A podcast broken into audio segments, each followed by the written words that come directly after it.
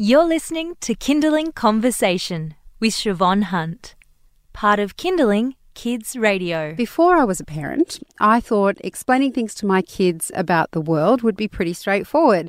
I'm not talking about difficult concepts. I thought the simple things would be easy, like why my daughter's nana is also my mother, or why it's rude to call someone fat. But as with most of my parental experiences, I found that these conversations can actually be quite challenging because I don't know, I don't always know how I know what I know, if that makes sense, which it probably doesn't. But when you're trying to break it down to a kid who doesn't have much life experience, it can be uh, a little bit more challenging than you'd expect. Enter online site The Conversation. They've just launched a special section called Curious Kids, where kids can write in a question or hint hint parents that have been asked a question by their child. And an academic answers that question in simple, easy to understand language, and that is just what I need. Professor Fabrizio Carmignani is from the business school at Griffith University, and he recently explained money to kids. Hi, Fabrizio, how are you? Hello, I'm okay, thank you very much.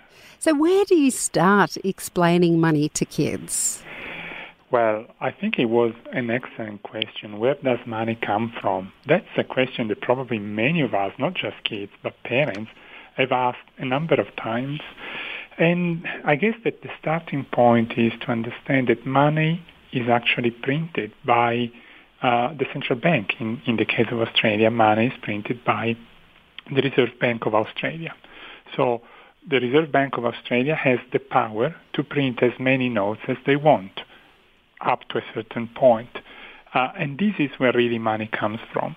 Then, of course, this money is printed by the, the Reserve Bank of Australia and there are channels through which it goes into our wallet or into our bank accounts. And that's where the story becomes a bit more complicated. And I mean, one of the things that I find difficult to explain, which does seem quite straightforward, is how do you explain why we need it? I was actually trying to explain uh, the, the, importance of money to my own kids, and uh, the way I did it was to start from the very beginning when there was no money. And when there was no money, the only way for people to trade was through exchange. I give you um, a, a, carrot and you give me something else in return. Uh, then uh, this type of trade becomes very difficult because it requires a lot of time uh, to negotiate the equivalence between a carrot and anything else. So money has been introduced as a way to facilitate exchange.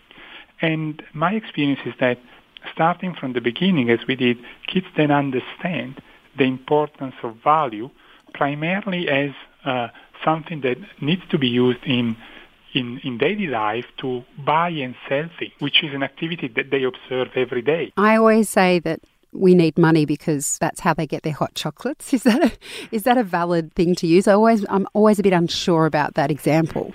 That's an excellent example because, as I said, kids observe money and the use of money every day. When they go out with you or when uh, you know they go somewhere, maybe with their grandparents, they see that their grandparents have to uh, take a wallet or, or look into their purse, uh, take out these notes and, and give these notes to someone who will give them in return an ice cream or chocolate or a toy. And, and in observing this transaction, kids understand that those small notes, which, you know, are made of paper or some sort of plastic paper, um, have a value. And the value is the ice cream that they receive and that they can eat, or the chocolate that they can eat. So I think that the use of chocolate is an excellent way to introduce the kids to uh, the, the use of money. I imagine that some kids get confused with credit cards and debit cards. Is that worth explaining to them as well? Well, I think it is. And I have to say that, uh, again, it's not just the kids that might get confused. Um, because in today's society, credit cards and in general all sorts of plastic cards are equivalent to money, very much so. Um, and uh, and the kid might have the idea that uh, once they understand the use of those paper notes and then they see us using cards, like plastic cards, they might think, oh, so it is possible to buy something without actually paying money. So it is important to make them understand, I believe, that the credit cards are also money. And this is also a way to introduce the idea of a bank. I don't think that, uh, uh, you know, it is uh, uh too difficult for kids to understand that in today's society, banks play an important role, and through banks, every transaction becomes a bit easier. It's easier to go around with a simple credit card in your pocket than to go around with, I don't know, a large number of banknotes to pay for big things. And that's the way in which I would explain to a kid the importance of a credit card. You're listening to Kinderling Conversation. We're speaking with Professor Fabrizio Carmignani. He's from the Griffiths Business School of Griffith University, and we're talking about explaining money to kids. It's part of this new series with uh, online site The Conversation. It's called Curious Kids, where you get to ask a very simple question. A child, preferably, will ask the question, uh, or perhaps it's a question your child has asked you, you haven't known how to answer, and then academics will come in and uh, explain in clear and simple language what these things mean. Fabrizio, when it comes to money, of course, there are so many permeations of things you could talk about.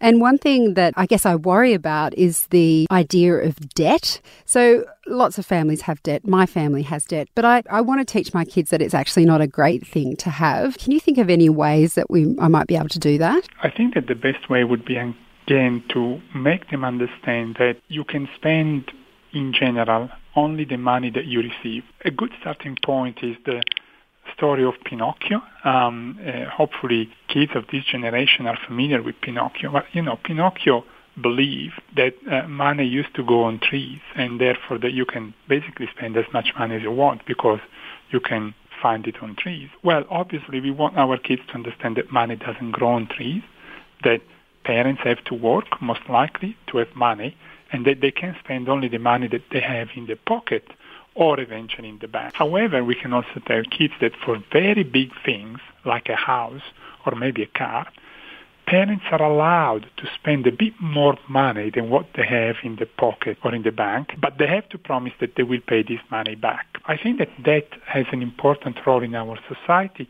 and obviously it's not always bad. What is important, however, is to, is to understand when it is appropriate for a family or for a firm or even for a country to borrow and when, it, and when it is not. Not many of us would be able to afford a house if we were not allowed to borrow. But instead, it would be wrong, for instance, to borrow just to buy ice cream or chocolate. How would you explain the concept of coins and notes? Because my daughter keeps finding loose change on the floor and says that she's got five, she's got two five cents, and then she tells me she's got ten dollars, which I keep trying to explain to her. Actually, that is not ten dollars. I'm glad that you can add, but it doesn't have the same value. Um, how would you explain that difference? I remember that for people of my generation, coins actually had a value. Now the value of coins is actually much smaller. So uh, my explanation is that uh, uh, notes usually value more than coins. And, and coins, they're small and they can help you buy only very small things. However, when you put together so many coins, uh, you can have in exchange a note. So the idea is that a, a note is actually a piece of paper, paper that represents many coins. And because it's easier to go around with a piece of paper rather than many coins in your pocket, then uh, people have made use of these banknotes uh, as a way to simplify their life. Uh, of course, it's difficult to explain exactly how many coins you need to get a banknote, but I don't think that that's the key point for a for a very young kid. The point is more coins are also money, but they value less, and uh, and you need many of them to make one note. What do you think about um, earning pocket money? Do you think that's a good way to teach children about the value of money? There is, in fact, a debate, if you want, also in, in, in the literature on how best to teach the value of money to children. And there are those who believe that pocket money is a good way to do that. Others that believe we should look at different ways to do it. I personally believe that it's a good way that's the way in which I've been raised, and that's the way in which I try to raise my kids. Uh, the point is to decide exactly how much to give and when to give, I do believe that it's important to make sure there is, that there is some sort of association between receiving pocket money and performing a task. A small thing, maybe, um, but you know, in this way, people, uh, children understand, as we said before, that money doesn't just grow on trees, that you have to do something in order to receive money and be able to spend it to buy your chocolate or candies. Fabrizio, thank you so much for your time today. Oh, thank you for having me. That was Professor Fabrizio Carmignani from the Business School of Griffith University. And we'll put a link up to his full article on our website later this afternoon. Just head to kinderling.com.au. You've been listening to a Kinderling Conversation podcast. We'd like to reach as many parents as possible, and you can help us by giving us a review wherever you downloaded this episode. It means that more people can find us. I'm Siobhan Hunt. See you next time.